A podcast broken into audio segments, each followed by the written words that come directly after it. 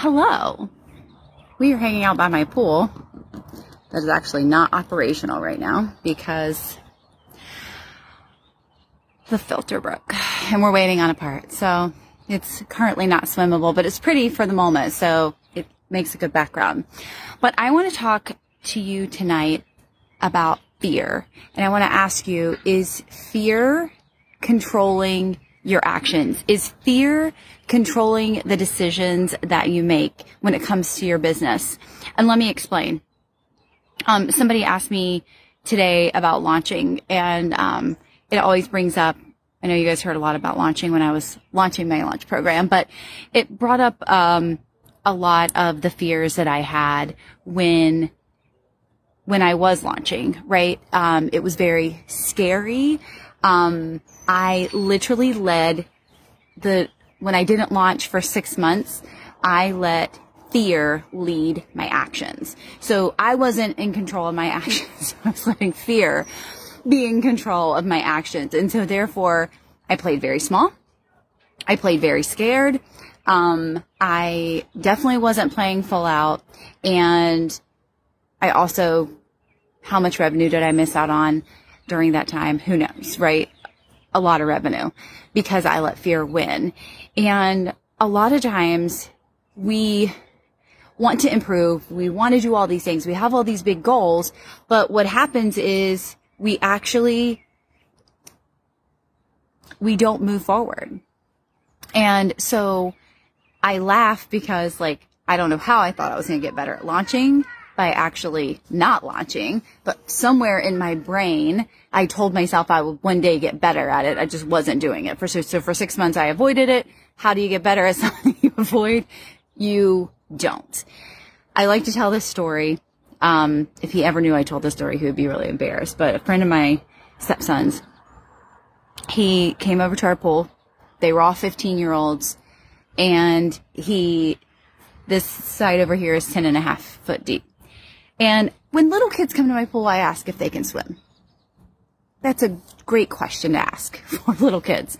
But when you're 15, I am assuming you know if you can swim or not. So he jumps in the pool in the 10 and a half foot. I'm like, Dylan's drowning. And they're like, no, he's not. No, he's not. He's fine. He's fine. And I'm, they're like, he's just playing around. And I'm like, no, I really don't think he can swim.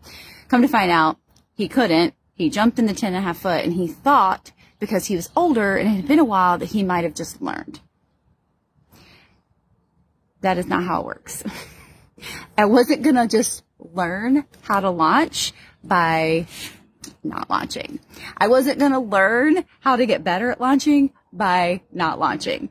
So I challenged myself when I said, okay, I'm going to stop this bro marketing way of launching and I'm going to start doing more of like less bro marketing way of launching, a way that just feels really, really good to me. And so I took like three launching courses and mm, decided I'm just going to launch. Like, I think the second week of the launch program that I was in, I was like, let's do it. Let's figure it out. Let's launch this thing and let's see what happens. And it was crazy because I had zero expectations and it was a low ticket offer, but I said, I'm going to give it to you for this price if you're the first 24 hours the first 20 people. And I sold the first 20 before 24 hours. And I needed that. Number one, I needed to lead, like, even though I was scared and I hadn't done it in six months, I needed to lead with that. Like, that was huge for me. Um, the cost didn't matter. Like, it really did it. It was me being led, me moving first, me going forward and doing the scary thing anyhow. Because the six months previous, I was stuck. I was stagnant because I refused to launch. I'm not sure how long I actually thought that was going to last, but I'm glad that I stepped out of fear, right? I still had the fear and I was courageous and said, you're just doing this you, you didn't want to get on video either. Like in 2016, remember that? You didn't want to get on video, but you did it. And then what did you do? You started doing it more. And then how do you get better? You keep doing it and you do it over and over and over. Everything I have done, I, some people may think this is to the extreme, but that's how I get better. I challenge myself. 100 lives in July, 200 lives in July, 100 uncomfortable actions in 90 days, at 365 days of uncomfortable action. Like, I push myself because I don't want fear to win. I don't want fear to win. I want to be in control. Yes, fear still leads me. Yes, I still listen to my fear. Yes, I still have imposter syndrome. I still do all those things, but it's like, how much am I going to let, how much am I going to listen to fear? How much am I going to let it keep coming up? How much am I going to let it be in control of the decisions and the actions that I make? Because I'm going to tell you right now, I wouldn't have the business that I have today if I allowed fear to win all the time. Fear still wins. I'm not like superhuman fear still wins a lot. And, you know, the only way I can get over that is to keep pushing outside of my comfort zone over and over and over. And this was a lesson that I talked to my, um, program members in, uh, in uh, momentum today because like I know this is going to come up so much in eight weeks. Like, of course we're pushing ourselves. Of course we're trying to create momentum. Of course that starts with consistent action. And how many times are we not going to get instant gratification or are we not going to get like all these things that we want, the validation and all the things that we want as a business owner? Like we want those things.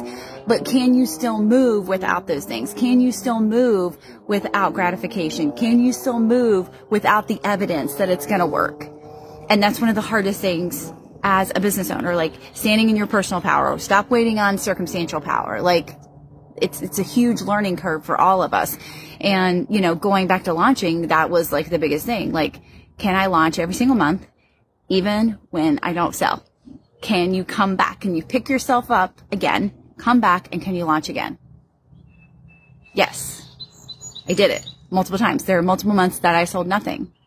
There are multiple months that I sold nothing in pre or nothing in uh, early bird, nothing in pre-sale, and sold full price. There's months that I only sold early bird and didn't sell the other two. Like there's so many different scenarios that happen, but it's like it was like a challenge to myself to keep doing that. The same thing with video. I'm challenging myself, like creating a KPI for yourself a challenge for yourself, I think is like one of the healthiest things that you can do because you grow from it, you learn from it.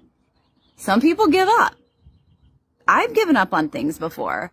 And it's just like, how far are you going to push yourself? How far are you going to go without evidence, without proof, without validation?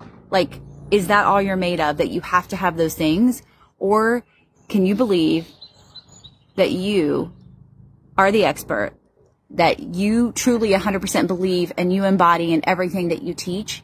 And so you know it works. You know there's a transformation involved. You know that it's going to change people's lives and you go with it because you have that, like you feel it so deeply that nothing is going to waver you. There will be hard days. Don't get me wrong. There will be hard days, but can you keep moving knowing that you're the evidence that it works, that you're the evidence that this is something that people need and keep pushing forward? Even without the validation.